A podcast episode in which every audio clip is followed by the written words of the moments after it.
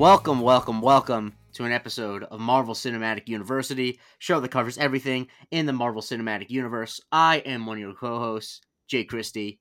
Uh, AC Anthony Canton III, the usual co-host, the usual person who does the intro, is currently out with an illness. He can't speak without coughing, and since podcasting is mostly speaking medium, he can't make it here today. But we still got to talk about some stuff that went on in the Marvel Cinematic Universe, and so we had to bring in one of our friends to help us out to help cover What If Season Two. Hunter Radesi, Hunter, how are you? I'm great. Um, I am famously a, a what if defender, so I'm excited to uh, goof around, talk about that, and discover, answer the question: What if we did this without AC? So, yes, um, I know he had some thoughts that he's been sharing on our Discord, which is part of our Patreon, which you can get into for just three dollars. You get all of our bonus episodes, uh, and our Discord for three dollars. And if you pay eight dollars, you get some extra bonus stuff, including the opportunity to be on one of our subscriber mailbags. So please go to patreon.com slash mcuniversitypod if you are so inclined. So if you really are wondering what AC's thoughts on these episodes is, he was giving episode by episode updates uh, as you watched. Um, so you can check those out on there. Um, but yeah, what if season two? I think that um, listeners of this podcast know that you know what if the first season is a much you know teased upon show. People make fun of it. A lot of people put it at the bottom of their list of favorite Marvel shows. I say a lot of people as if I'm not talking about myself included there. but I know that you, as you mentioned, you're what if defender. Um, and so before we talk about this season, um, what were you looking forward to? What were you expecting? What were you hoping for uh, when they announced it was coming back? Um, I was hoping for them to have a little bit more fun with the concept. I think. Uh, I think something that faltered a lot in the first season for a lot of people was mm. you have this really cool idea for a show that mm. had been a very cool long running comic book mm. um, where you can really do almost anything with this massive universe full of really cool characters mm-hmm. and it, it, felt like even and i will admit even as someone who did enjoy the first season more than than most like there were quite a few episodes in there that just felt like they weren't as creative as they could have been. Um, and I, I was hoping in, in this season to see more of that, just something, you know, maybe some stuff that's a little bit more experimental, uh, a little more fun, uh, get a little goofy, play with the genres a little bit more. Um, so that's that's I think what I was hoping for coming in was just taking that what if concept and being a little bit more like the comics and maybe not playing it quite as safe. Yeah, I think that my, my main criticism of the first season was that it felt like um rather than like they, they have the whole big preamble and they make it in universe that it's all about one different thing being like a different thing causing a huge change. And I felt like they kept pointing that out and then never really stuck by it. That like it felt like a lot of the episodes, and I think this is actually you can even argue this is worse in season two, were like rather than be like, what if, for example, like a, you know, what if uh, Yondu delivered Peter, which is a clear one thing. It's like yeah. they like, for example, the first episode, which we'll talk about. You know, what if uh, Nebula joined the Nova Corps? That's like sixteen what ifs in one, which I don't necessarily have a problem with, but like I kind of don't like that they. I, I'm kind of a broken record on this the last season, but like I really wish they took the time to be like the change in this universe is X and everything else follows it. It's kind of frustrating that you can't because like the what if in that episode is not what if uh Nebula joined the Nova Corps. It's what if Thanos died way earlier. Like that's actually the what if that they're talking about. Yeah, no, I actually agree with you, and I, I had similar thoughts. Um, and and the crazy thing is, like, I really liked that Nebula episode. I thought it was a really fun episode. I it played with genre, like I mentioned earlier, in in a way I was hoping they would this season. Um, but I'm fully on board with the I just because I'm weird and I my brain works a really specific way.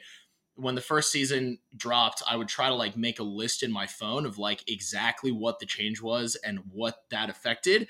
And you're right, you uh, you really can't do that. And it's just, like it's the same with that Nebula episode.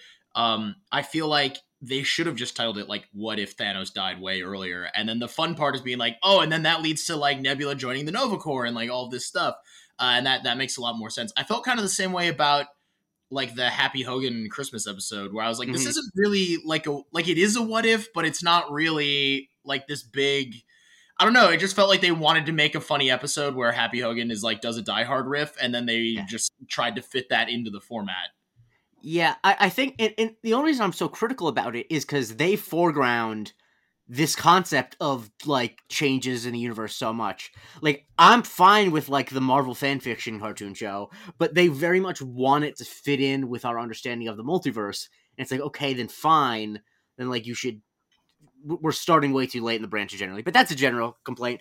Uh, you know, I don't it, I get what they're trying to. I get that it's 30 minutes and that, you know, they're trying to condense the stuff as much and they want to skip to the interesting parts. But I have a question. What was your opinion excuse me, on the release schedule where it was, you know, one a day from what was it, the 22nd to the 30th? Um I don't know. My my relationship with the release was kind of weird because I what I didn't experience it that way at first, uh, like a lot of people did. I got I was lucky enough. Disney sent me the whole season uh, like two days before it started dropping normally. Um, and I happened to have gotten COVID like that day, so I couldn't go anywhere, and all my plans fell through. So I ended up just binging the whole season in a day because I had nothing else to do, and it was just there. Um, and then I, I kind of would try to like keep up and rewatch the episodes as they dropped.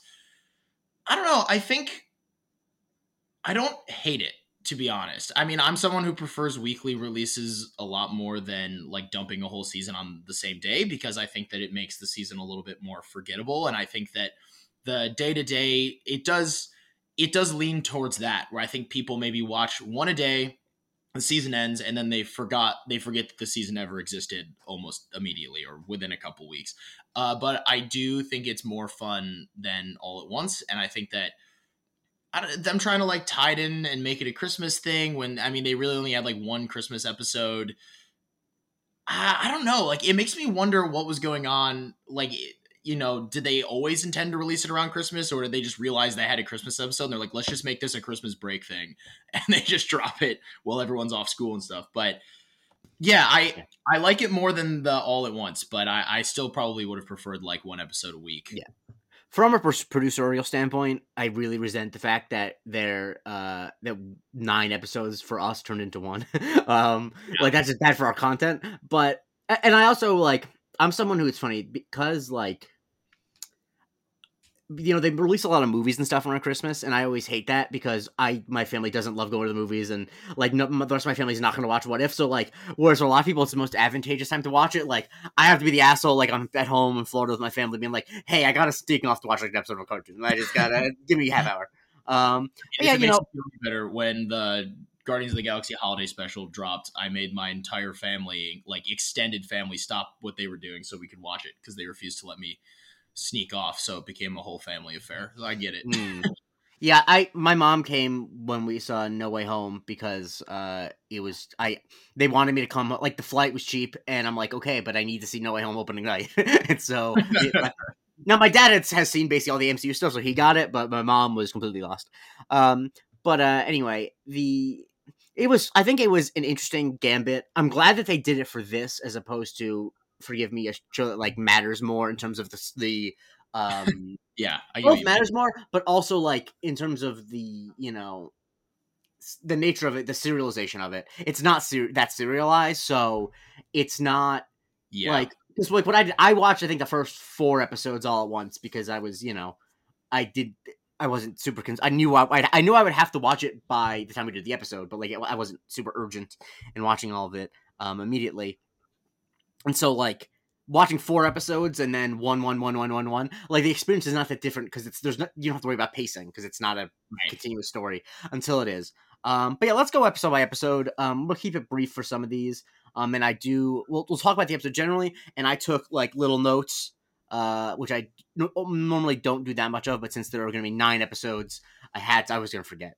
Um so we got the first one which is uh what if nebula joined the nova corps now, I think that uh, you know this was a really fun episode. As you mentioned, they uh, messed with the genre a little bit, and it um, the the thing I liked about it, which you know I think you probably did as well, is that like we get a lot of alien planet stuff in the Guardians movies, but I feel like we don't actually like engage at all with the re- live reality of people on those planets. And I actually liked that they kind of were telling like a dystopian sci-fi story uh, in addition to this what if story about Nebula. Yeah, no, I I fully agree. I also it's funny how many episodes I feel like in this season were kind of just like, what if we did this famous movie but in Marvel? and and this was eh, you know everyone like every time there's sort of a dystopian sci-fi vibe and everything, people will just compare it to Blade Runner immediately, and I recognize that that can be really annoying. And I was trying to think of like a different movie, but I'm I'm watching it and the entire episode i'm like this is they're just doing blade runner right? Like that, that's kind yeah. of what's happening. Um but yeah I, I agree with you and i i like that i feel like this episode kind of used some characters that we've seen before almost better than their actual like yeah. sacred timeline. Like i wish Yon-Rogg was this fun in the actual captain marvel movie. Yes. yeah i uh i mean people who listen to our pods about what if season one know that my running bit was uh, asking why Chris Evans couldn't find a recording studio in the greater Boston area. Um, most of the bit was in every episode. I would come with a new Boston suburb. I would say like you couldn't swing out to Somerville or Braintree or you know Quincy. um, and the, what I would do often is I'd point out things like you know a fucking Jude Law Academy Award nominee uh, could who was only in one Marvel movie that people don't think about that much. If he could get his ass in the booth, what about you? Um, but I moved on. I'm not gonna Chris. I'm not gonna say anything about that. I'm not gonna make a joke about how your wife was seven when Fantastic Four came out. I'm not gonna do any of that, Chris. You're forgiven. You're forgiven. I'm sorry, that's you know, rude, but that's, it's a valid point because like you watch you watch the whole season and there's like some. I mean, well, I mean, we'll get to the episode when we get there, but literally episode two, that is a stacked cast. Like you put that cast in a any like a dramatic like a drama film and that's an academy award winning film. Yes. and they're all just doing this like 30 minute marvel cartoon. Yes. but then it's like rdj will not do it. And the thing is the thing is the difference is that robert downey jr like if kirk douglas uh, sorry kirk douglas, if i was combining michael douglas and kurt russell if michael douglas didn't want to do it i would understand he's michael douglas he's important. And i think chris evans is very delightful and good in the mcu movies. I think he's been good in other movies. But frankly I I saw him with my own two eyes. He was in Ghosted. He does not have better things to do. He just doesn't. He doesn't. I'm sorry, he doesn't. Yeah, no. If it, if Annette Bening can be there, I mean, she act, uh, Annette Bening actually was not. Oh wait, she, she wasn't. Oh, no, it was an incredibly good impression of Annette Bening. In wow. fact, me and Michael were texting about like, it. I didn't even check the credits. I just assumed that it was her because it was such a good impression. And the thing about crazy. it too is, like, if it's if someone's doing, you know, like with Robert Downey Jr., you can imagine how to do an impression of that. You assume it's Annette Bening because who has an Annette Bening impression in their back pocket? Apparently, this one voice actress does. Nobody. I I would I would almost use Laurence Fishburne as an example, and then I'm like, he's out here doing like Moon Girl and Devil Dinosaur, so he is clearly yeah yeah. exactly, but I want to apologize to the viewing audience who sees me occasionally peering over. Uh, Wemby is going against Giannis, and it's 118 to 118. I couldn't turn the game off. I'm sorry. It'll be off. It'll be off in two minutes and 30 seconds. But uh, what do you want me to do? Um, anyway, so this episode, I think there's a lot of cool spy elements. Um, I think that, like you mentioned, Yon-Rogg was really used much more interestingly. Um, I thought it was kind of funny how like they threw Korg in there when like I don't yeah. know why the hell is Korg there. I mean, I love Korg. Korg um, is there be- because of mass consumerism. yeah, I feel like. and yeah, and because like Disney has you know a 28 picture deal with Taika Waititi, um, uh, and yeah, you know, I, I think the thing that the, re- the reason I was a little bit frustrated with the what the what if part of this episode is that I think um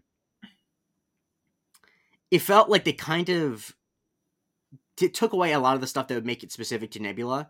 Like this episode actually just could have been about a you know uh, plays by her own rules Nova Corps agent. Like it doesn't it doesn't actually need yeah. to be Nebula in any specific way. I mean, obviously there's the bit with the computer chip, but still. Um, so yeah, I, I enjoyed the episode, uh, and I thought it was a strong start. Um, but yeah, I, I thought it was a really fun genre exercise more than anything.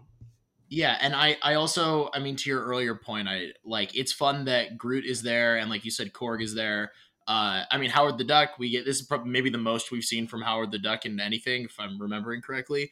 Uh, yeah. And it was fun. Like, I liked how they were used in the episode. I think that they were funny. Like, it was cool. But it also goes back to like Nebula joining the Nova Corps is not why they're there. Like, it's it's goes back to that Thanos thing where it's like, yeah, like in a world where Thanos loses way earlier, then the Guardians never form, and then Groot ends up in a you know casino or whatever. But has nothing to do with Nebula joining the Nova Corps. It's, it is pretty silly. Yes. So uh, I went through most of my notes. Um, one of them is that uh, they sure as hell aren't getting Glenn Close, even if the ride did, which is of course a reference to the fact that Glenn Close does a video portion for the Guardians of the Galaxy ride at Disney World, which is astounding to me. I just yeah, that is pretty wild, actually. And I that this goes back to like I would understand if Glenn Close was like, I'm not voicing this. Like I get it. I didn't I question Glenn Close. Did. Yeah, yeah, yeah, I know. But like I would understand if she didn't, but the fact that she did is insane. Yeah, and like yeah, so there's that. Um, the thing that I found a little bit eye is like the Nebula reveal of I switched the codes, and it's like okay, I'm sure you did. Um, I was always funny. What if is like oh it reveals I think so starkly because it's just a voice performance that like while I think she's actually really good at it and become really good at it, it is so weird that they cast Karen Gillan, someone with one of the most musical voices in existence, as Nebula. No, you're right. I, would it be weirder if Nebula just had Karen Gillan's voice? I, I definitely. Um, so the next one is um, what if Peter Quill attacked the Earth's mightiest heroes? Um, you know, I think that this is a better, in my opinion, of uh, at the make explaining the what if bit. You know, like it, it's a pretty clear straight line from what if Yondu dropped him off to he would attack Earth. Um, but yeah, I think that this one, um, I don't know, I I thought this one was like a really fun idea. I don't love the execution of it, but it is also a 30 minute cartoon, so I'm willing to live with it. How did you feel? Um, I feel really similar to you. I think when I was tweeting about it originally, I think I said almost exactly what you just said. Is like I really, really like the idea. And I think the like 1988 Avengers is a really fun concept of like, yeah, if Ego and Peter Quill were attacking Earth in 1988, then like someone's got to stop them. So we get to see what the Avengers look like if they form way earlier. Like that, that is really cool and I enjoy it. But I, yeah, I just wish they got a little more creative with it. Like you have all these really cool, unique characters that we haven't really seen come together. Uh, and I wish they would have taken a little bit of a deeper dive into their dynamics and like maybe given them some cooler fight scenes and stuff like that. Um, but like you said, it, it boils down to they have 30 minutes. Um, I did really like a lot of the stuff with Hank Pym in the episode, and I, I like the the idea that like Peter Quill is gonna be good no matter what. Um, all that was was fun, but yeah, it just it felt very like it just was. Like I watched it, like that was fun, and then I didn't really think about it again. It is one of the only episodes I've seen twice, and I will say I think I liked it more the second time without as high of expectations. I was like, no, yeah, this is really fun, and it, it's a team that I think would be cool. Like if they still did like offshoot tie-in comics or something, I would read a comic about the continued adventures of this team and how them forming when they do completely change everything else. Because you know you have, you know, in this timeline, I maybe T'Chaka doesn't die. Howard Howard Stark maybe doesn't die because he connected with Bucky. Um, you know, maybe Mar-Vell doesn't die. All these characters that we know die in like the 90s maybe don't die in the 90s now. and so um yeah, I would like I would read more of this, but we just didn't get all that in the episode, which was a shame. Yeah, and I do feel like although I almost feel like although I, you know, think that there's some interesting stuff with it, I actually I I hate to be like the this would be better if they did X, Y, Z, but I oh I think that there'd be a more interesting version of this episode if they actually just didn't have Bucky in it at all. I think that there was interesting stuff. I think Bucky was a good choice. I was I thought it was strange they didn't do Red Guardian. Yes, that is a big part of it, but also. I, I understand what they're trying to do with the Howard Bucky stuff because obviously they have a history given that you know he ends up killing him, but like they end up basically doing the Winter Soldier Bucky realization over the phone with a character he just met, and like that just feels so rushed. And it's like, I we, we one of the things is we have done the Bucky Barnes realizes that he is Bucky Barnes thing. What we haven't done is see Hank Pym and uh you know Bill Foster fighting side by side. We haven't seen Mar-Vell as a hero. Like and so yeah. like I don't know if we needed that. If it felt like they wanted to that they they felt they needed to have like a mainline Avenger in there to yeah be and, and like you, you got of all the actors in this Sebastian Stan, who? You know what I mean? Like, we don't need him. He I mean, two lines. He was in that recording booth for like three seconds and dipped. um, Yeah, no, I I fully agree with you. I was actually super excited about Bill Foster, and I thought like his suit looked pretty cool. I thought it like you know we've only heard that he was Giant Man or Goliath, or they call him Giant Man in the episode, mm but I like the name Goliath more. Um, you know, we had heard bits and pieces of that, and I always thought it'd be cool to see. And then we do see it, and it's it, like you said, it's barely he barely even fights side by side with Hank Pym. Um, yeah, I also to your point, like Peggy, I I thought it does Peggy know that it's Bucky before he gets off or no? And then if she doesn't, then it, it's like a really subdued reaction considering the emotional connection she would have. And yeah, it it was strange. And I was like, I also just feel like young Red Guardian in his prime would have been a more fun part of the team too, like yeah. personality wise as well. And I don't know, it was strange.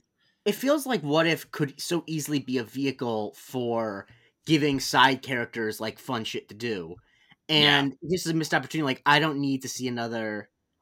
One thing I, if it was another Bucky Barnes story, fine, but it is just the same Bucky Barnes story. Um, yeah. yeah. have any other thoughts before I run down my notes?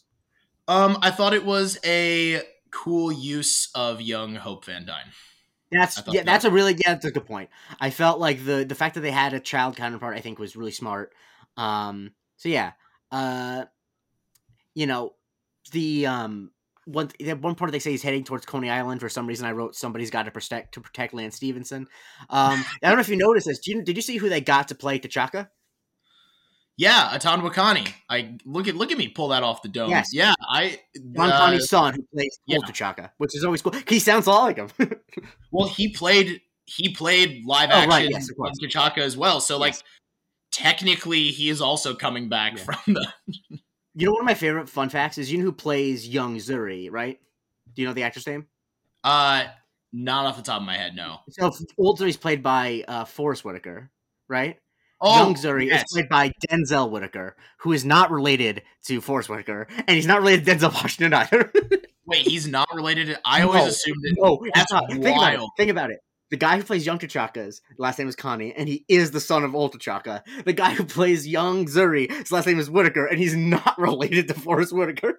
I would love to imagine that like Kevin Feige or Sarah Finn or whoever mm. like just assumed it was Forest Whitaker's son, and they're like, "This will be fun. We'll do it twice in one movie." Yeah. And then he shows up to set, and Forest is like, who is this guy? I don't know who this guy. I, I, whoa, whoa, whoa, whoa! Let's not be just. If I remember correctly, he's also played his dad in a movie before. Um, I think that. yeah. so is, multiple has, casting directors have made the same mistake. But the thing is, he has the same eyes. Like that's the thing. what are the odds? Yeah, it works out. Yeah. What yeah. are astronomical?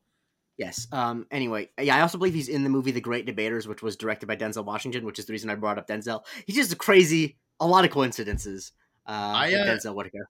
I also want to throw out like very quickly that when I was like in high school, I ran this uh, Marvel. It was called Marvel Update, and it was just like an Instagram thing. It was a precursor mm-hmm. to everything I do now. Um, and it got fairly popular, and I posted about Atandwa Kani when he was cast in the movie. Mm. And Atandwa Kani actually reached out to me and like thanked me for promoting his career, yeah. and then like actually chatted with me for a bit, and he was super nice. So just throwing out there, in my experience, Atandwa Kani, really nice guy Cool dude. And, and I mean, John Kani is like a legend. He's one of those dudes where, like, if you read anything about like South African theater, it's like, oh, he's like one of the goats. Like him and you know, ah, who's the guy's name? Zakes Mokae, I think, is the other like one of the big uh, guys in South African theater. So shouts to both of them. Um, anyway, another note I have is um, John Slattery only resides in the pocket. Why did I take time to type that? Um, how do they know his name is Ego? Is a big thing. Like. That's a great like, point. I never, I never, because Peter just says my dad the whole episode. Yeah, like, yeah, no, I know, yeah. Father.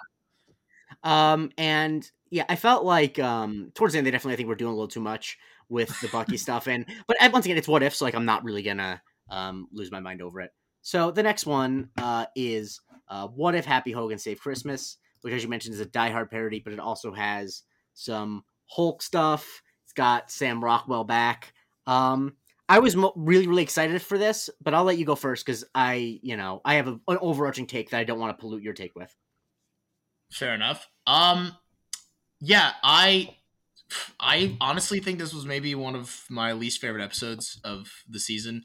Um, that being said, that is by no fault to Sam Rockwell, who is the goat and who I could watch and listen to just for hours and hours and hours. So for me, I really enjoyed just kind of having uh, Justin Hammer back for a little bit Mhm. and seeing him get to be like an actual big Mhm. bad and and try to like make some moves and put on some armor and stuff. Like that was cool and fun. But I don't know, the rest of it just didn't really land for me. And like I already mentioned earlier, it just didn't really feel like a good use of the what if concept. It just kind of felt like an idea they had that they wanted to throw out there. Um, and then they like they established this idea that there's a like a purple Hulk that is Happy Hogan, and then they like use that purple Hulk a few more times in the season. Don't get me I started about I- that. I think that they really overestimated how much people would like Yeah. like Hulk Hogan, as I have started calling him. Yes. Yes. So there's a uh, an idiom, and people on video will see me demonstrate this. Doing a like Happy Hogan has to save the day in a Die Hard parody, and Happy Hogan accidentally becomes a Hulk man is a hat on a hat. We we don't need both of those. We don't need both of them.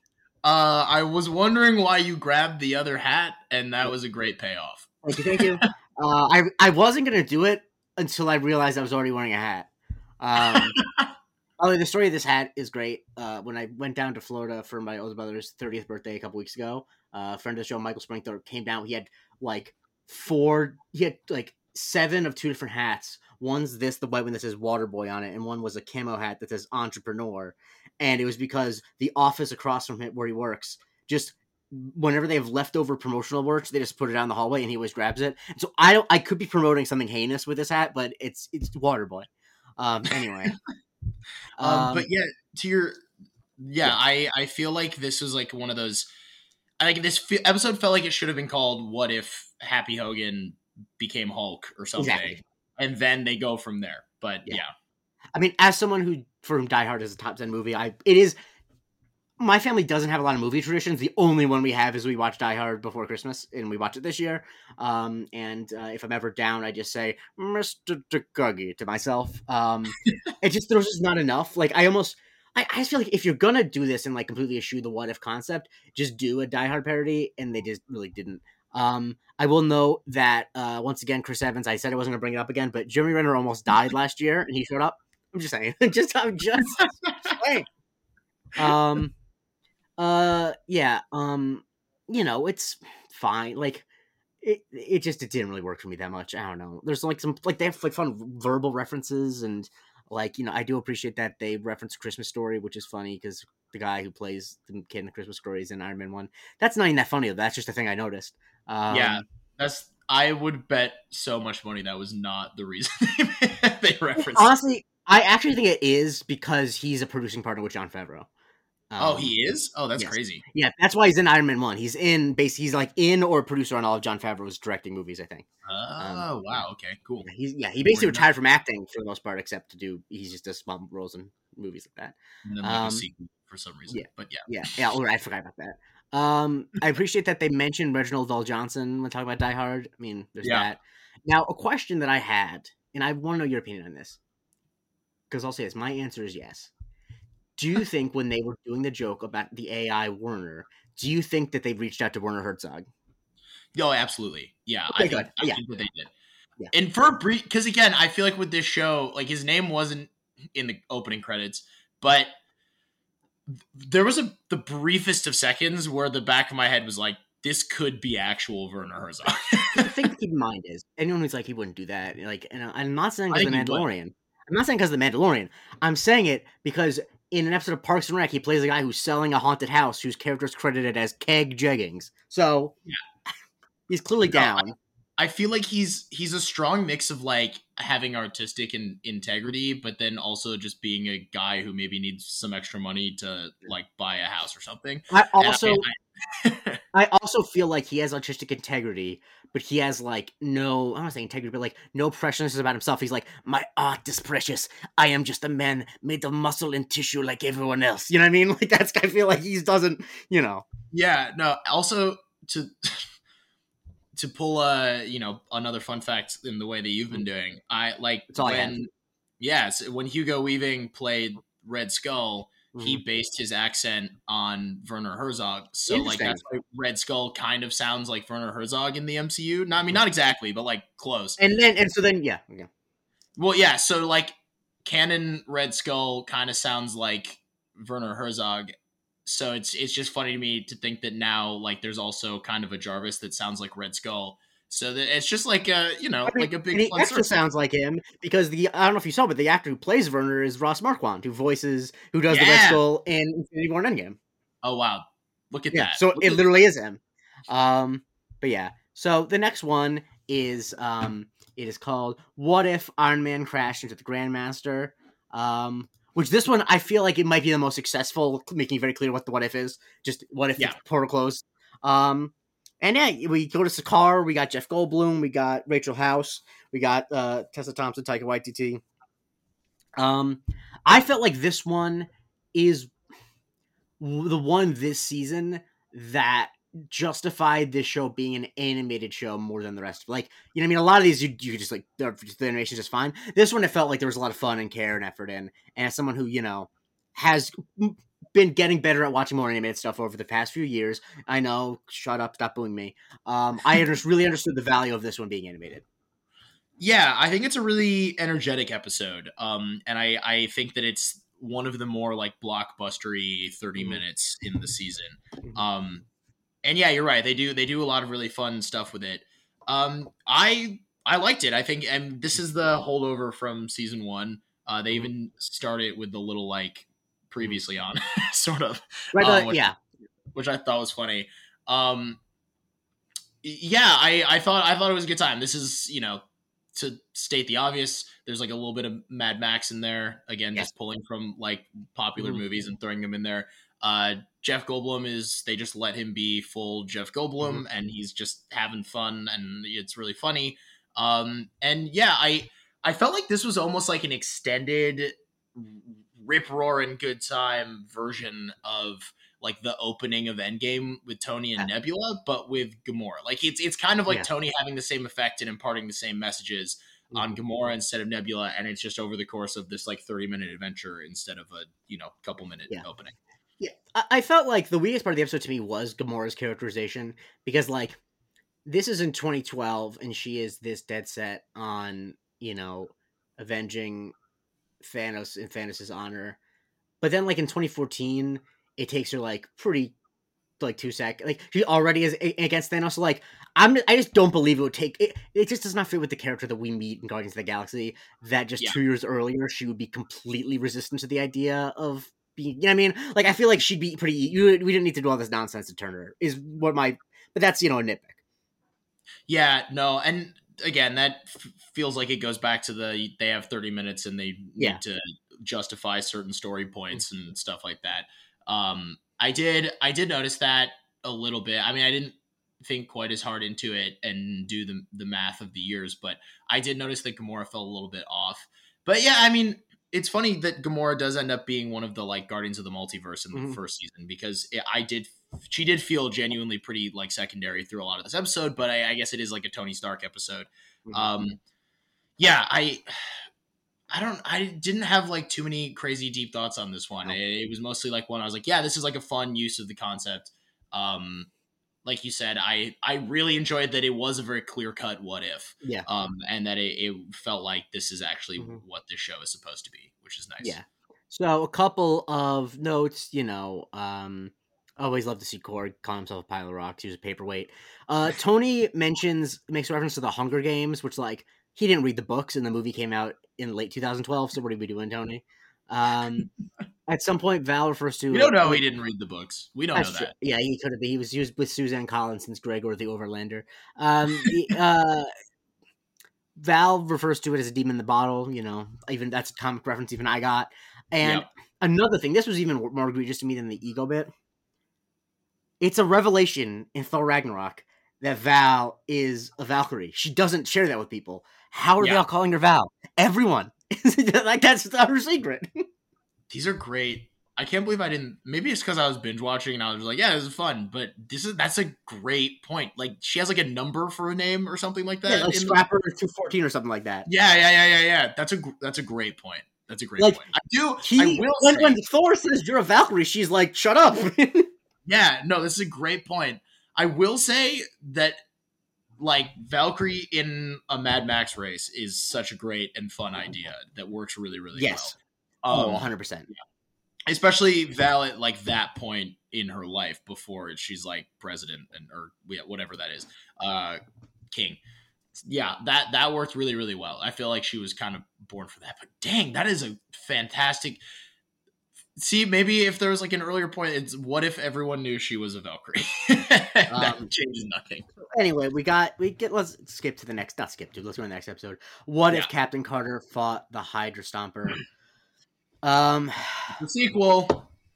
I actually quite enjoyed the original, and the thing, the problem I had with this one, and I'll let you go quickly next, is the thing I enjoyed about it was that it was fun to see Peggy Carter be a Captain America. I didn't really care that much about what was happening with Steve Rogers in the episode. I don't know, like it just I, when Steve died, and I wasn't like I need to see them come back. I, I was pretty disappointed by this episode. I don't know about you. No, I was disappointed that they. This feels like an aggressive word, but I do kind of feel like they wasted an episode on something they just didn't need. Like, yeah. and and this goes back to my feelings on this season as a whole, and that I, I felt like this season the highs were a lot higher than the first season, but I mm-hmm. also felt like the lows were maybe not lower, but just more disappointing. Uh, in that, like, this episode started, and I was like, I just didn't see the, the point of it. It's like we could yeah. there's so many cool, fun mm-hmm. what if ideas that you could pull from the MCU, and we're just doing like what if this version of Peggy had her own Winter Soldier arc. That's and, the, that's the thing. This is the second time this season they did the Winter Soldier arc. yes, yes, yes, yes, yes, yes, exactly. Um, and and there's like elements to it that are fun. Like I, I think it's cool that it's like, oh, in this universe, Bucky becomes like a the writer of the show described him as a Jimmy Carter esque elder statesman, which mm-hmm. I thought was a funny way to describe what he is because that's not really what I got from this episode. No. um, like little things like that are fun, and I thought that the chemistry between Peggy and Natasha was really, really good. Yes, that was part of the episode, obviously. Yeah, it was, and that was like interesting to watch. Mm-hmm. Um, and, and, the whole time I was watching, I was like, this is definitely going to inspire a fanfic or two. I could just see it happening. Mm-hmm. Yeah. Um, but yeah, I just, I just like, even, even if I did really enjoy the episode, I would still have it in the back of my mind. Like, I just don't see why we need to mm. do sequels in What If yeah. when there are a million bajillion concepts we could explore. And the thing too is that like, I am, I enjoy the dynamic between, uh, Peggy and uh, Natasha enough where I'm I'm in I, I don't mind the idea of them doing another like an episode of them being a buddy group. But like once again, I don't need them to retread like the, the thing they're fighting to be a retread of something we've already seen. Like it really is just replacing mind control with a robot. You know what I mean? Like that's all it really yeah. is doing. And um, you know, it's it's disappointing because I really I love Hayley Atwell. I think that Captain Carter, like I don't I, I understand from a thousand foot view that it's very strange how much they're front loading this character and yeah, et cetera, et cetera. And I think the criticisms of them front loading her when there's an actual Captain America they haven't really done much with, I think those are all true. But I enjoy the character. Just like I, I, I also just feel like I don't know. Josh Keaton is trying his best, but like I just don't. It because it's oh, not Chris not. Evans. Because it's not yeah. Chris Evans. I think the thing people don't realize is that like I if it's not the actor, unfortunately, I'm just carrying less of the goodwill I have from the movies and TV shows. Like I'm just not thinking that these are really. But I'm not. I'm not trying to be like rude about it. It's just like I don't feel. I don't feel like it's the same amount of history because I these are not. He's not yeah. Chris Evans. He's, it's not the same chemistry, and so they're asking yeah. us to call on the chemistry that they have in Captain America: The First Avenger, which once again is incredibly long ago, and also is with a different performer with different energy, and so I don't know. It just was frustrating. But can now, what was your opinion on the fact that they got uh, Academy Award n- winner, uh, multiple time nominee Rachel Weisz to come back? I was thinking about that earlier when we were having those other discussions. Um, I think it's honestly, I think it's great. I think it's great that she came back. I think it's, I think it's fun. Um, can I say something now? She is one yeah. of my favorite living actors. I think she's fucking terrible. I think she forgot how to do her accent. Like it's really. Yes, I love her. So the much. accent is so her. weird. That's where I was I going. so much. I'm sorry. I, I was. To, I wanted to interrupt you because I want to state she is in my probably my top ten favorite living performers, and I think she's so bad. yeah, she's in a reverse of Annette Bening where I didn't even check because I just assumed it was Annette Bening. I checked that this was Rachel Weisz like after watching the episode because it was like that was clearly not her, Yeah. and it was, which was insane. And I also think this was another situation like the Gamora one where it she also felt like maybe we just didn't get to know her that well in Black Widow, but I was No, also well, like doesn't feel like the same character. No. And I don't know what is different, you know? Yeah, because also like I never got the impression in Black Widow that even when she was at her worst, she was the one running things. Like that was never the vibe I got. It felt like she was someone who was part of a machine who thought that she was giving you know like orphan girls an opportunity to make like it. It never felt like she was a fully evil at any point. You know what I mean? Yeah. Um, and so it's just weird. Like Dreykov is a fucking nothing character, so I'm not saying I wish they had Dreykov in there, but like that actually would make sense because he's the leader of the Red Room, you know. Um, yeah. Uh, yeah. So that's all I really have to say about that. They I have a couple those notes. Um, I did. I was really offended when Natasha said that RoboCop is solid. Um, Stone Cold masterpiece. Um, but you know, beyond that, uh, also, I, I just, I mean, is it just the power of love that like makes him overpower the machine? Like, I just don't know how this because we don't know what actually is going on with him, and so like, what, what, whatever. No, it's an episode with a lot of unanswered questions, and I, I, another a positive thing I will say Sure. uh, is there are like background elements to this episode that Yes. are really fun in how they Yes. play with the concept. Yes. Um, again, AC Bradley was was talking again, and I I almost wish that they would have made it more evident in the episode so you could have more fun with the title. Mhm. Uh, but like instead of Hulk being part of the Avengers, it's Wasp. And like the reason that the writer explained was, you know, because Peggy was Captain America, like jet like the whole women's rights movement and everything like that just went better because people just accepted Mhm. women as heroes and yada yada. So then like Hank Pym in that universe is more apt to let Hope become Wasp a lot earlier. So she's part of the original Avengers lineup. And like there's like a lot of little things like that that are in the episode that I think are really cool. And that's like a really cool, fun what if Mhm. To mess around with. And then that's not the what if that they mess around with. So What if, I don't what if the what if instead was there's no superheroes? It was just like an, a 30 minute documentary from that universe of uh, first, second, and third wave feminism being different because of Peggy Carter. um, uh, but no, I think that like that's all interesting, and I think that this is kind of why like I don't want to say this about you know the whole concept of the show, but like it seems like wait, I think a 30 minute cartoon is actually probably the worst el- worst way to present this idea.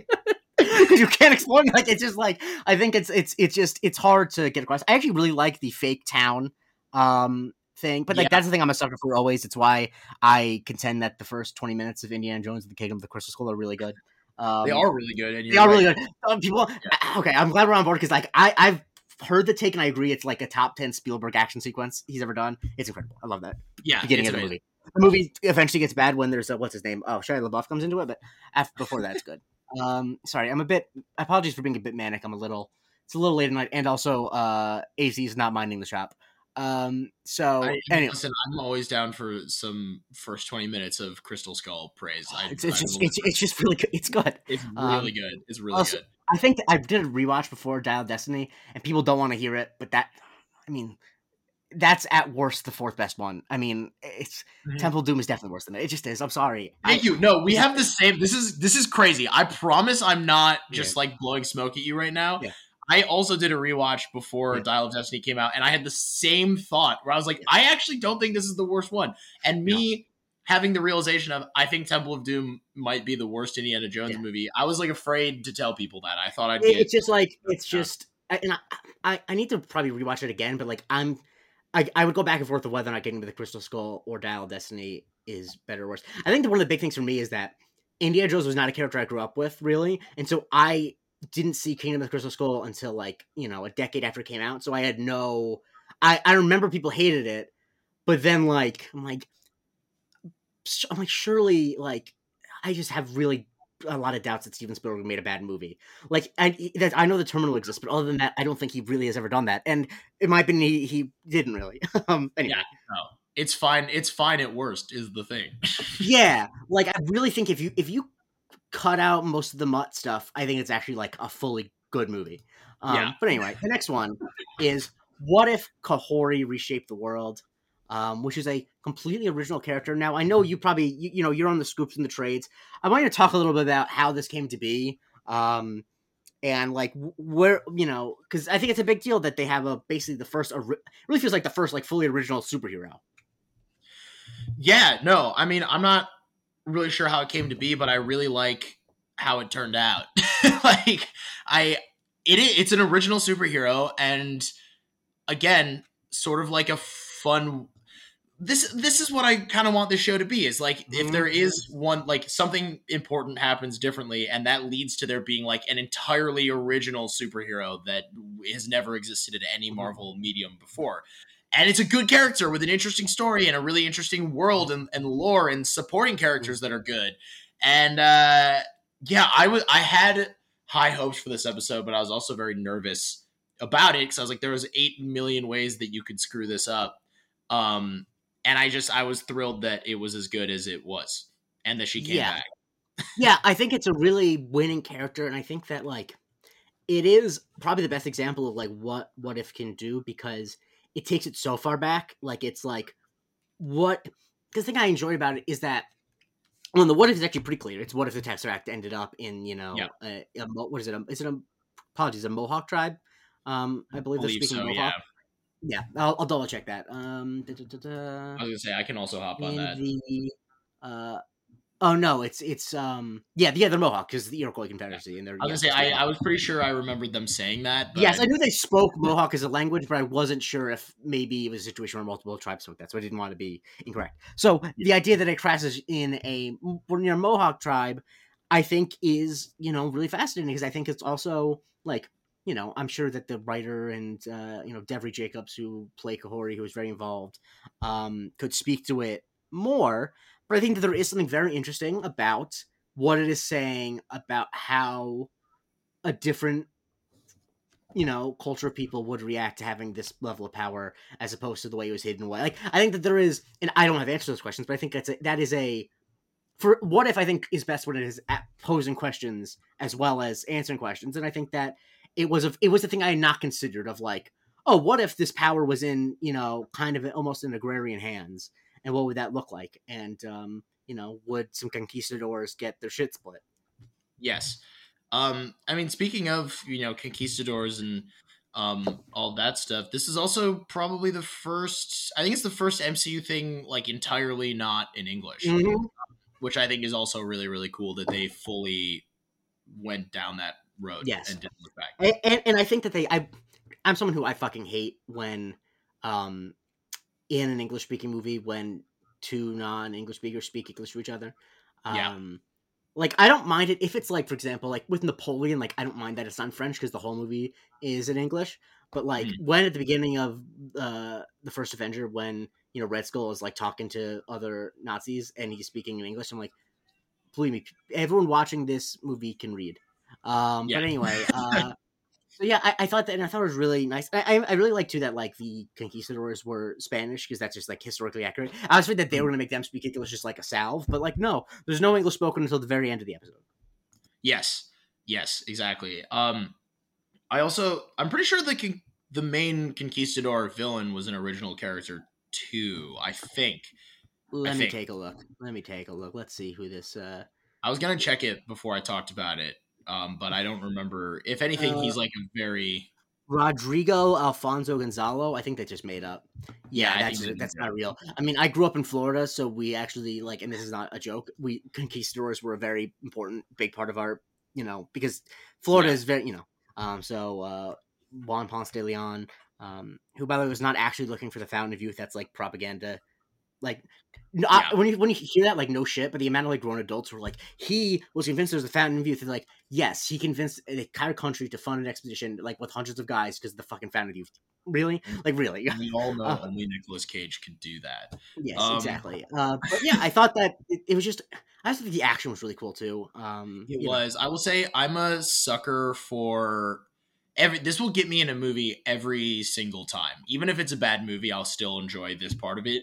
Is that the classic like a hero stands alone and it inspires a bunch of other people and then they yeah. all come in at the last 2nd mm-hmm. like that yeah. every single time i get so hyped tears streaming mm-hmm. down my face like it's amazing mm-hmm. i love it Yeah, it's that is actually true for me too. I, I always will. yeah, it just, it, it, it's like such a manipulative thing. It just works so well. Um, and yeah, I mean, this episode actually I think is like, I think there's a cool. I think the cool elements with like the lake. I think it's done really cool, and you know, it, it introduces a new, not really a new property to the Tesseract because we know that it transports people places, but like it is. I don't know. It's an interesting concept that we really don't fully understand and we don't need to because it's you know just a half hour episode and you know i assume we'll get more i would love to see this character in live action um, yes.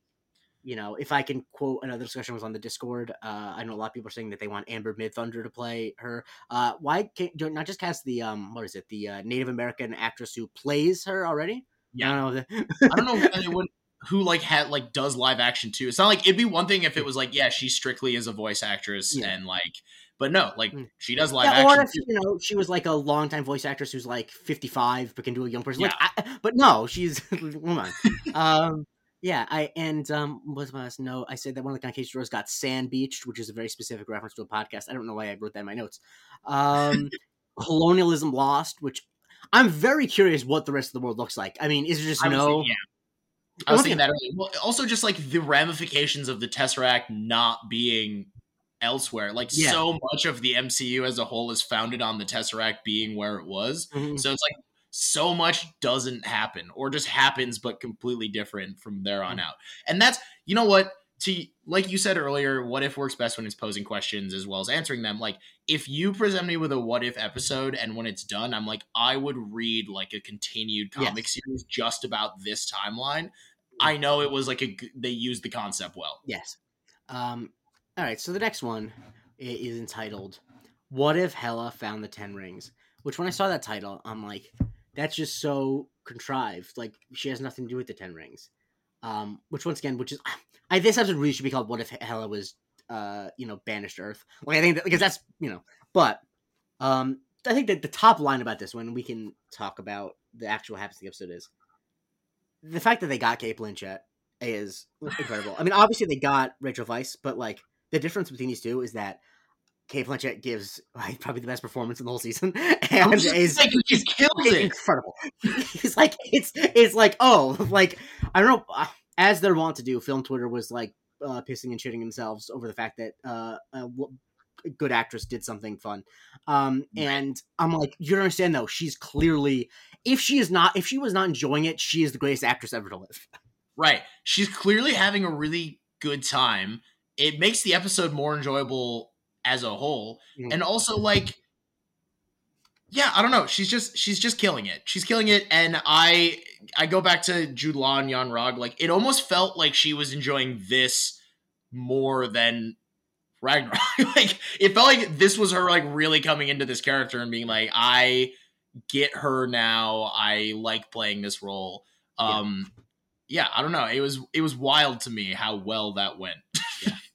Um, my first note I took uh, that I'll just start off with is that the guy who plays Odin is not doing a good job because he doesn't sound like he's half asleep. Um, uh, I believe it was on one of our bracket first take pods on Patreon where um, Caleb said that Anthony Hopkins was in the uh, Odin sleep uh, for the filming of the movie. um, anyway, uh, I think that the Wenwu part of it is like interesting because it's not a character I'd immediately pair her with but I do love that his reaction to meeting her. I think like many rational people, including myself, would be like, "Okay, let me throw all rationality to the wind and do whatever I need to do to get this." like she's like clearly a murderer, and he's like, "I understand that, but I will keep you captive. I will not." Like, uh, yeah, She's like, I am the goddess of death. And he's like, That's rad. Stick around. yeah. it's like yes, but what? But you, what's your status though? Like, it's like, yeah, oh Oh. yeah. I mean, we all we all have to make money. I mean, what's going on?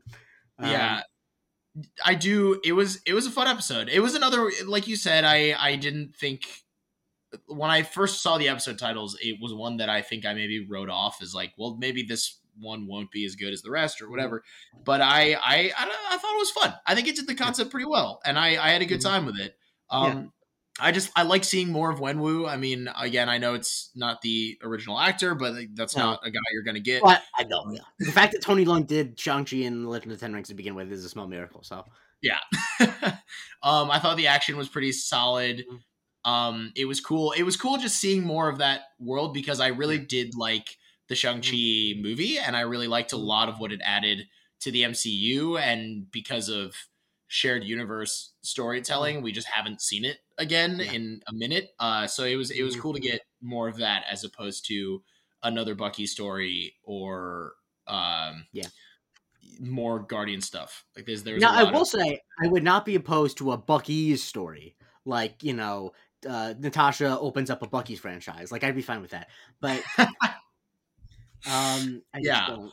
But no, uh, a thought I had is that I, I, um, I always like a bad person agrees to like do a thing for the wrong reasons, but then slowly becomes good because of it. yeah. And like I, I like that this episode didn't. There's nothing that annoys me more than like when a movie or TV show does a bad character learns to be good, but then they pull the wrong at the last second. It's like, no, what the fuck did I just? Why, why did I? yeah. Why? Why There's did a- I I, I, I kind of get annoyed when I watch a movie where the reveal is that a character was just lying the whole time.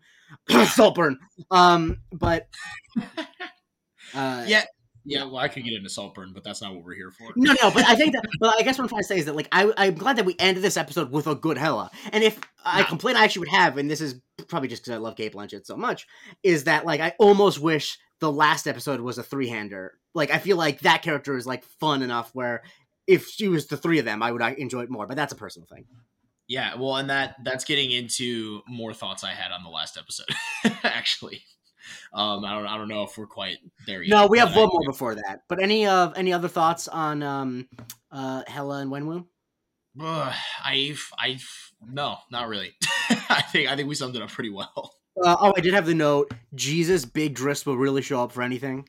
Um, he really will. Like Idris Elba, I I- love him, but he'll show up for will say, where in the timeline does that episode play? Great take place? I forget how immortal Wenwu is. I think he's pretty like he's been alive for a long time, right? He's been around for a minute, and because what I was trying to figure out was like he's clearly into Hela in this, which, as we've established, is completely understandable.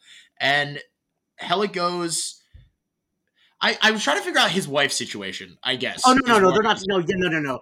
Uh, Lee is uh is human age, so she's as she's old enough to be Sean and uh, Right. uh, Xialing Okay. together. So, it's like way This is this is because also keep in mind Hela's still alive, so this has got to be before Thor, and this is like right. And, like, yeah, yeah, yeah. I was gonna say it's forever. way back. It's way Yeah. back. Yeah. Also, like, what if Hela and Wenwu did get together and then he never met his wife, and then his kids are half Wenwu and half Hela, and then that's Hmm. I like mean, a whole thing. That's a, a movie I would watch. Um, Right? Also, oh, we also forgot we got Morris back. Shouts to Morris. Um, yes, one Morris. of my close, a close personal friend of mine. great, Um, great bit with the with the butt face. I thought Yep. that was made me Yep. giggle. I mean, when you, whenever you can get two-time Academy Award winner Cate Blanchett to make butt jokes, um, you know, it's just you always appreciate it. And the thing is, like, that's not people. I think a lot of people are like, oh, that's out of character for no, no, no. Cate Blanchett, she's, you know. I think she likes to have very- a good time. I think Oh, she's here. absolutely. The thing, the thing to think about is, I think that there's a cap on how serious any Australian can be.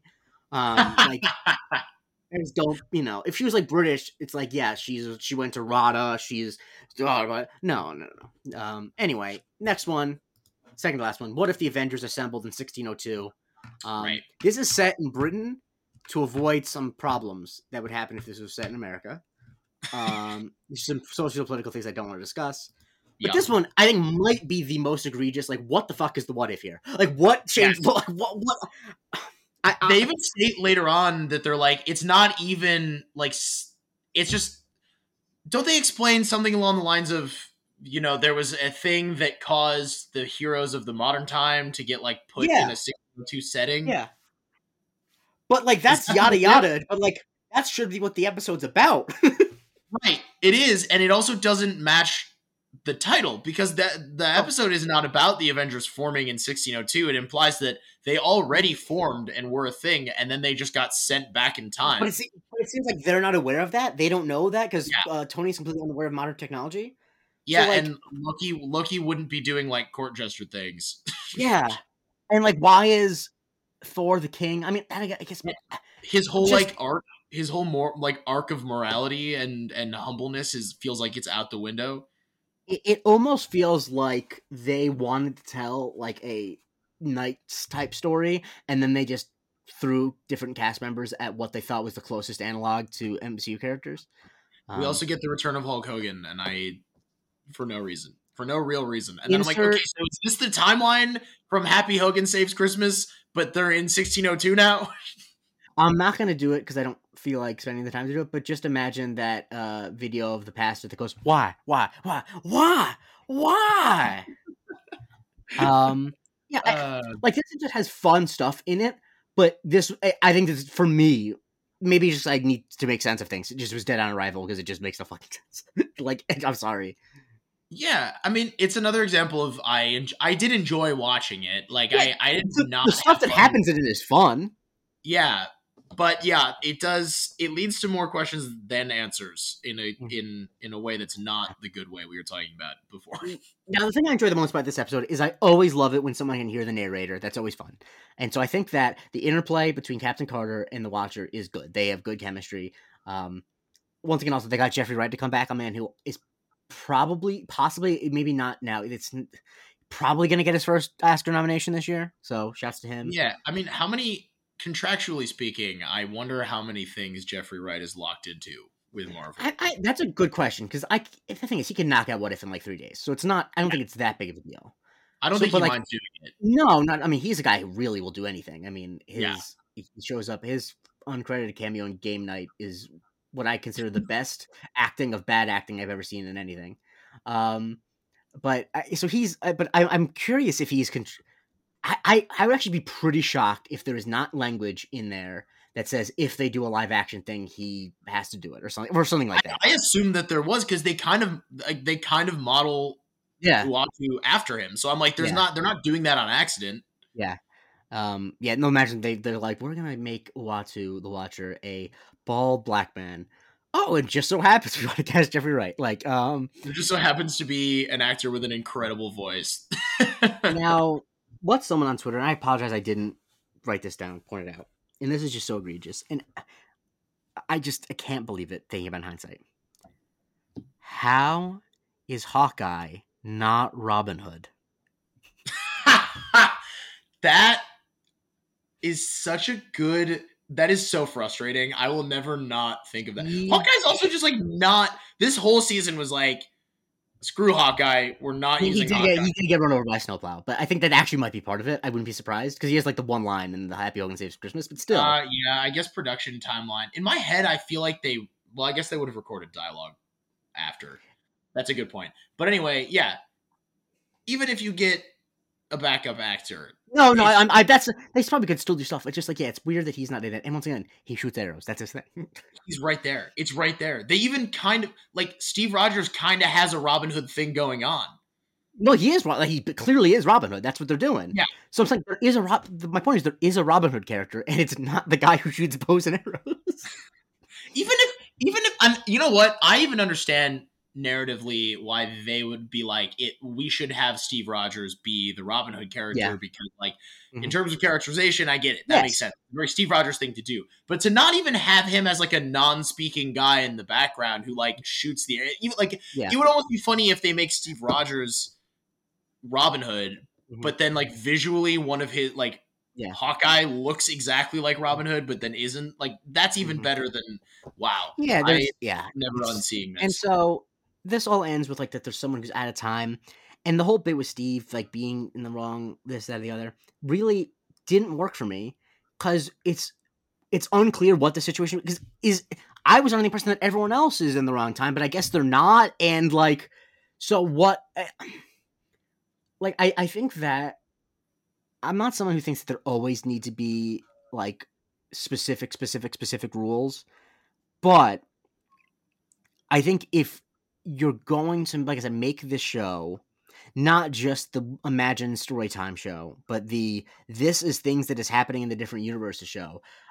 The way that different universes work and what happens if you screw up this or the other, that is actually vitally important to the show. You can't that that has to be concrete. Yeah. Especially when you're gonna take the lat like a bunch of episodes from the season, and even though they are sort of anthological, also kind of string them together to like Mhm, have yeah. certain characters meet and interact and have the watcher comment and narrate and yada yada. It does. It makes it. It makes it more confusing. I also just had a super super random thought. Um, Yeah. In terms of the Jeffrey Wright contract thing, is if he signed up for say like three seasons of television, because we know there's a third season of Yeah. What If happening. Mhm. Would he have had to have signed up for four? Because does I Am Groot season two count? That's a really good question. I, I really would love to see a Marvel contract, um, because there clearly are so many like different clauses, and you know, they're required to do one thing, and uh, like obviously the early ones are less stringent, and now it's basically like you know you're signing away your life rights, says film Twitter. I mean, you kind of are, but also like, um, I'm not gonna cry for someone who gets to be a big movie star. Um, but uh, yeah, I, I'd be interested too to see that. Um, but yeah, then we get to the last episode, which also this is where I noted that the Union Jack was invented after this episode takes place. But that's I looked it up to be sure, and so like, what the fuck is she wearing? Um, people are like, what? That's a good flag idea. Um, but no.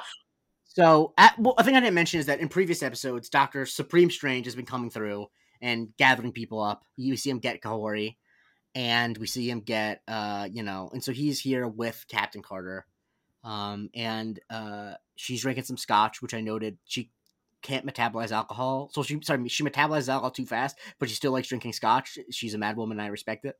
Um, That's a good, another great point. I'm sorry, Um, I, I wasn't. Maybe I wasn't actually paying attention to these stories because I was trying to.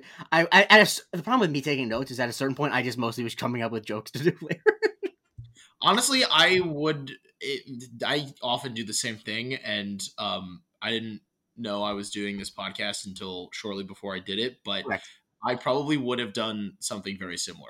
yeah, I, I, yeah. I, I didn't make it clear that oh, the the notes are things I did right before. I'm not you know this quick off the top of my head, but um, so we get we go to um another universe that uh she's basically uh strange asked Peggy to go to a universe and help him capture like because he he's saying he captures like universe enders or whatever like he cap he has like a museum of all the bad universe enders or whatever so she goes to a universe where we see a Mount Rushmore that has like Red Skull, this and the other. And I this this was a joke I pre-wrote. I said Mount Rushmore somehow got more racist. Um, and so, but this also raises a lot of interesting questions about how did the world that Kahori's in end up with um you know worse Mount Rushmore, and that's not really answered at all. no, Um, it's not. I actually kind of have beef with the last episode of I oh I do too. I and talk about it. Yeah, I mean, on top of, I think it does continue a lot of the problems of, uh, you know, it's the cool things aren't explored, uh, yada Mhm. yada. But I just felt like for as much crap as the first season got, there was a pretty clear like Mhm. This is how the episodes are connected and Mhm. it leads to guardians of the multiverse and that's really cool and fun because you take like the best characters from all the episodes and they make a team and like like it or not one of the most fun things about a shared universe is or Mhm. multiverse or whatever is that you get to see the characters meet and interact and Yes. team up um and i kind of just assumed like they were heading towards a similar concept with this Uh and then oh, they took just two of the characters Uh huh. and then they just pulled the i mean I, I saw this on twitter but they basically pulled the secret invasion thing where they're like and then what if they just have everyone's powers? And then they like did that and then you know strange supreme or whatever wasn't really in the season and then suddenly wasn't. he's like the big bad of the mm-hmm. season apparently. And then it goes back to what you were saying earlier where he kind of had an arc in the first season where Yeah. he realizes the errors of his ways and he gets mm-hmm. better. And then in this they're like and then he immediately doesn't remember anything he learned and is just going right back to it. And i i don't know i just i felt like it wasn't a really satisfying ending to the season it felt Yeah. all over the place And like the watcher thought that the threat in season one was bad enough to intervene. right And I just don't quite understand what the difference between that and season two is that this was something that Peggy just kind of just stumbled on herself. Um, Yeah. And that's the thing, she also like the problem one of the problems with it is that like she really just stumbles on it basically by accident. Like she the fact that she happens to have a conversation with Kahori is the only reason why she knows about and and I think that the the, the question I kept wondering and I kept expecting an answer for maybe I genuinely might have missed it because I'm shocked if they the fact they didn't expound on this. What is the Forge? Why does him feeding all of these things to a why? What? Why? Yeah, I almost got ex- excited briefly that they were gonna try to like tie an Eternals thing in, and the Forge was gonna be some like cosmic, like ele- elemental, like eternal celestial situation or something. And i was like oh that could be like a cool like way to do that. And then it just i don't know it just wasn't. I, I yeah yeah.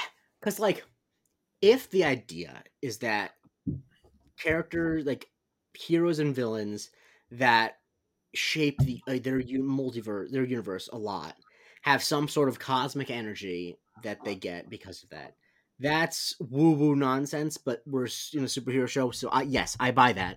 And that if you get a certain amount of cosmic energy, you can like force into existence a universe that has previously gone away. F- yes, fine, but like that, everything I just said are things that came from my brain and were not in the show. right, and also like you said before, it would have been you have some really cool concepts in there, like if Hela from if good Hela or Hela the White or whatever we want to call her, like if she showed up instead of just like them bounce like bouncing up and, and down, which is like not a terrible bit, but I'm also no. like I'm not I wasn't really looking for a bit there and then they just all start throwing their weapons and I'm like it would be cool though if like more of you were involved in what's happening. Yes. Uh, yeah, I I don't know. It just it felt very forced. Whereas the first one I was like whether you like the first season or not, at least it made sense how it wrapped yeah. up. Yeah, I, I it, it, just is like yeah, you take the best characters from the previous episodes and you put them together. Like it makes I, completely understand that, and yeah, it just felt like really arbitrary and the the the team up like the bit with where they all where he, she gets all the powers. Really, it was just like I just it's just so bad. It's just it's always bad. It's never good when that happens. It's just it's always bad. I'm wondering when Kahori learned English too, like how that happened, like where that came about. I mean, she's been around for a long time. I'm sure she learned English at some point. Yeah, I, I guess mean, I guess that's fair. But I I think that's also like unclear. Like how long has she been around? I mean, I, given given that the Mount Rushmore has Hydra, I'm assuming it's at least after the 1940s. Yeah, I guess I guess that's a fair point. Um, gosh, what was my other thought? I had another thought, and it's it's escaping me now, and it was another negative one, sort of. Yeah. Oh, yeah, it was like I do think it's kind of funny that again in, in the first season the it becomes clear why the watcher chooses to show us you know the alternate universes yes. that he does and it's because those are the ones he's picking mm-hmm. uh heroes from and in this one from the watcher himself so many of the episodes end up being he's like i'm showing you this universe because this specific version of Peggy is my fave. Yeah. I think that's kind of funny. Yeah, it's definitely it's just there's a fixation there that I just don't think works. Um Yeah. And eh, I think that there's just a lot of issues with the actual fight. I mean, once the Infinity Stones are involved, you completely I think power scaling is a thing that people get too up in arms about, but in this it, it's egregious enough where I care, and that's you know it's bad. Um a note I had is that one of the things that Strange does to try to win is that he puts in Peggy's mind uh, her and Steve being together, and Kahori is like, "No, don't believe it. It's not real." How the fuck did she see what was in her head? she's not in that. She's not in that memory. That's also a great point. See, these are I didn't. It seems like you've picked up on that specific thing in every single episode, and I just I didn't. I don't know what it. Maybe it's because I binged it. I kind of blame. See, this is the problem. This is the problem with the binging model. Is I did rewatch some of the episodes, but because I ended up in a scenario where I could binge it, I did binge it, and then there's like little details that I'm forgetting from the season because I didn't get enough time with every episode, and otherwise I feel like I would have picked I'll up. Be honest, that's that specific thing is the thing I'm very cognizant of, where it's there's a name there's a TV show name for I forget what it is, but like when we see a fla- when a guy when a character starts telling a story and we see a flashback and then someone else comments on a visual detail that is not in the voiceover it's like that character didn't see what we saw. They didn't see a flashback. They just heard someone speaking. Yeah one of my f- favorite like parody there leave it to me to reference it's always sunny in philadelphia but mm. if anyone remembers the christmas episode there's a there's a great bit where like Frank is having he's having like a vision basically and it's clear once he stops having the vision that everything we saw he like was half explaining to people Mhm. um, and then there's like a, a small detail that charlie references and then everyone else in the gang is like wait we didn't see like what are you talking about i was like oh i might have been visualizing things differently and i i've always loved that and that's exactly what i think of in situations like this Exactly. now, a positive I will say about this episode, and it's one of the few positives, is Jesus Christ, Benedict Cumberbatch is good at monster voices. Wow. he He is mr dragon man over there I mean, if anyone hasn't seen his mocap of Smaug, it's truly, Mhm. It's just incredible acting, and that really is like we talked about, you know, how Australians are. British people like are classically trained would be like, yes, I've done theater exercises where I pretend to be a dragon since I was twelve. um, yeah, I, I, I, would like to see you, you know, Cumberbatch in the in the booth on this one too. See if he goes just as hard. Why not? Yeah. Um. And so yeah, the episode end. You know, it's it's it's. I don't even remember how it ends specifically. I didn't write it down. Um. I joked that this has got to be this has got to be a contractual makeup for Agent Carter getting canceled. Um. You know. Uh. Probably. Probably. Um. And I'm happy that I love Hayley Atwell. I mean, eh, people know I've been you know a fan. I mean, not enough of a fan. I, I didn't actually watch Agent Carter, but um. But yeah, I, I just it's just strange it's strange that she's just the fixation of the show and like it's not like a horrible thing because it's she's not a bad character but it is it's noticeable and that's a problem that it's noticeable It's noticeable. I'll. I'm gonna sound like a broken record myself, but I'll keep saying it. It's noticeable in the fact that you you have a show that could be doing a million different Mhm. interesting things, but is just very fixated on repeating like the same couple storylines, which I think is, is the show's biggest problem. Because I do, and I I recognize and acknowledge that I started this podcast by calling myself a what if defender, and then proceeded to diss like most of the episodes. Yeah. Um, and that's because like I I fully recognize what is wrong with the show. I just Yeah. I think that they it doesn't bother me quite as much as some people, whereas I can still Yeah. watch it and enjoy it and whatever.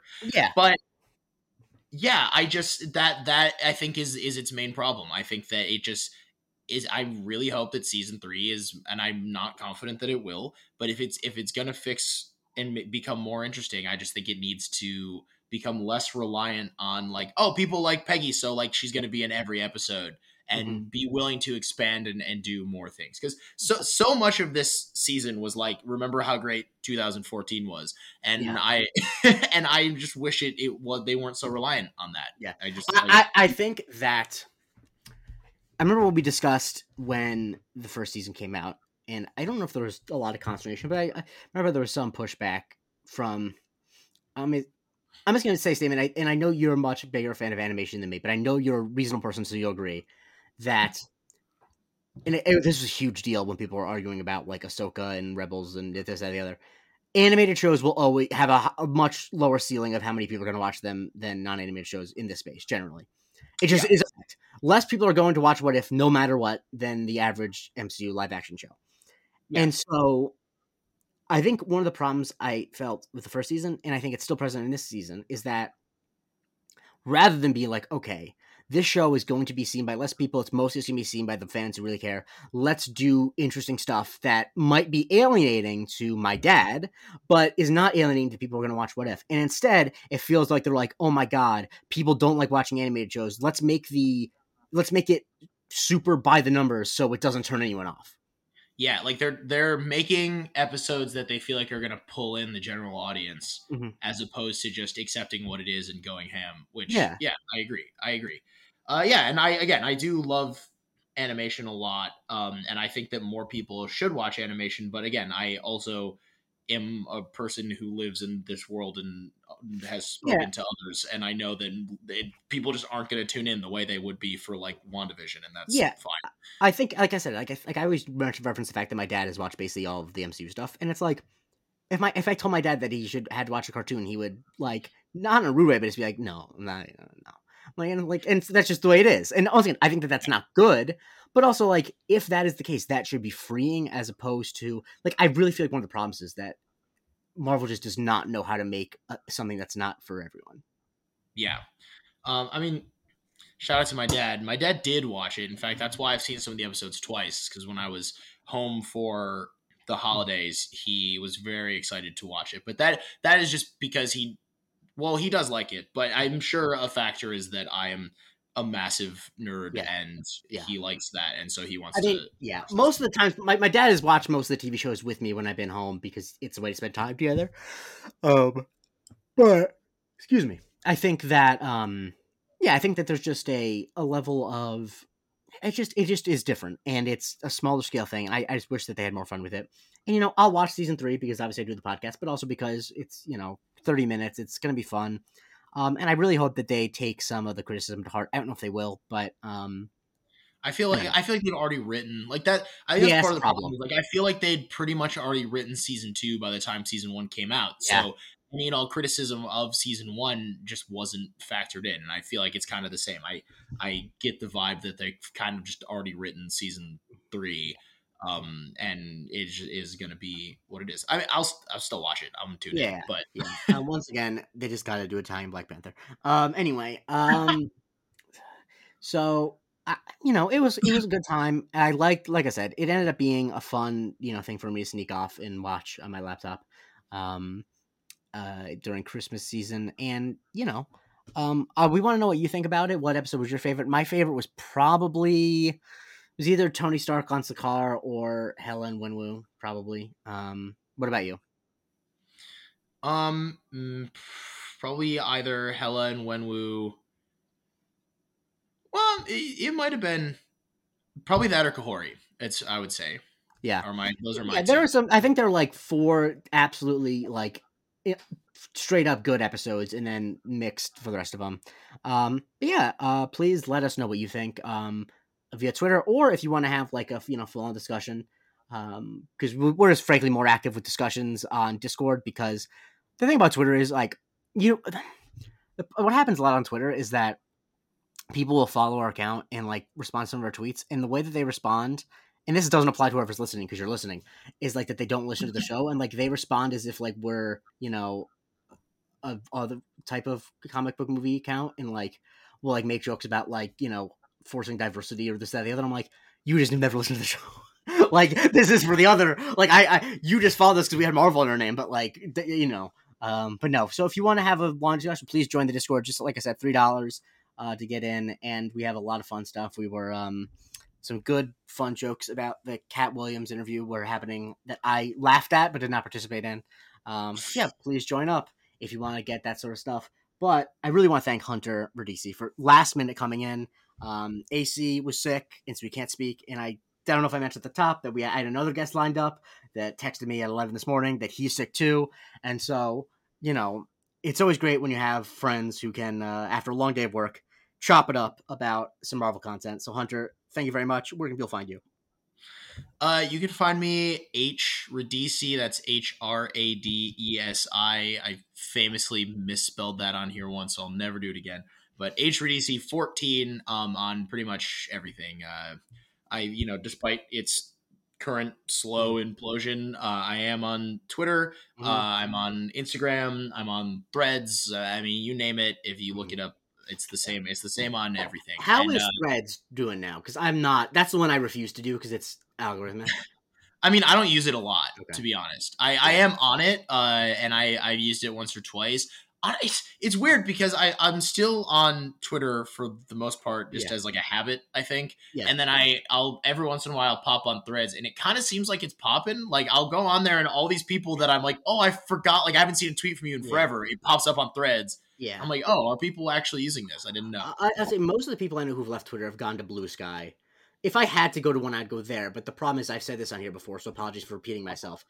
They're just not stupid people on Bluesky. Like the joke I made is that the tweet, the famous tweet of a stack a month is actually 26k a year. That's not not going to be on Bluesky, right? And I don't think you can't have Twitter without stupid people. Yeah, honestly. I'm actually not. I'm not on Bluesky. That's one that I'm that I'm not on, and it's it's for a similar like. I think I peeked at it and was like, "This isn't fun," and I just didn't. I just yeah, didn't it's a it. lot of scolding about how to use the app. At least it was last time I checked, which was like a month ago.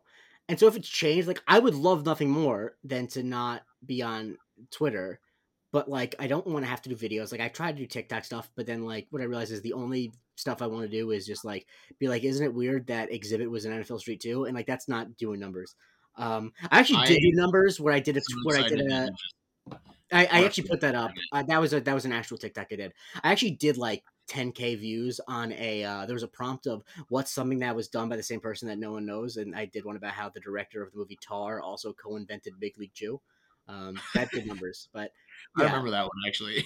so mostly just uh, mostly Twitter still at the J Christie. Please follow the show at MC University Pod. Like I said, we'll be on Twitter, you know, for the foreseeable future. Just fingers crossed that the bank seizes it and puts someone competent in charge. Um, I feel like that's I feel like that's what we're all secretly waiting for. You know what I mean? like, yeah, I, I that's why I haven't left because I'm like deep down, I do. F- there's a part of me that's like, but maybe it gets better. The thing, it, the thing about it is, the thing about the, the value in Twitter is that it is the one that like quote unquote important people use. It, it's not regular people don't use Twitter. Really, just degenerates and like somewhat important people use it. And so like yeah. it is still valuable in that. And I feel like if it was under a competent leadership again, people would use it again. I actually I feel like it's really just a Musk issue. But anyway, yeah, that's it for another day. Um, yeah, keep listening, rate, subscribe, give it five star, five star, five star. Find us on YouTube. This is on YouTube if you're watching. Uh, and uh, follow, subscribe to us there. At 200, we're going to do another giveaway. Um, AC handled that. Uh, and we gave away something at 100. We'll get something at 200, probably 300, and then 400. By that point, we're popping. We don't. We did wait till 500. No. Um, but yeah, 400 DC for AC. Let's hope he gets his voice back.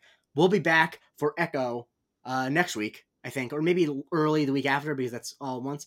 We'll work it out, but we'll see you for Echo and uh, talk to you next time.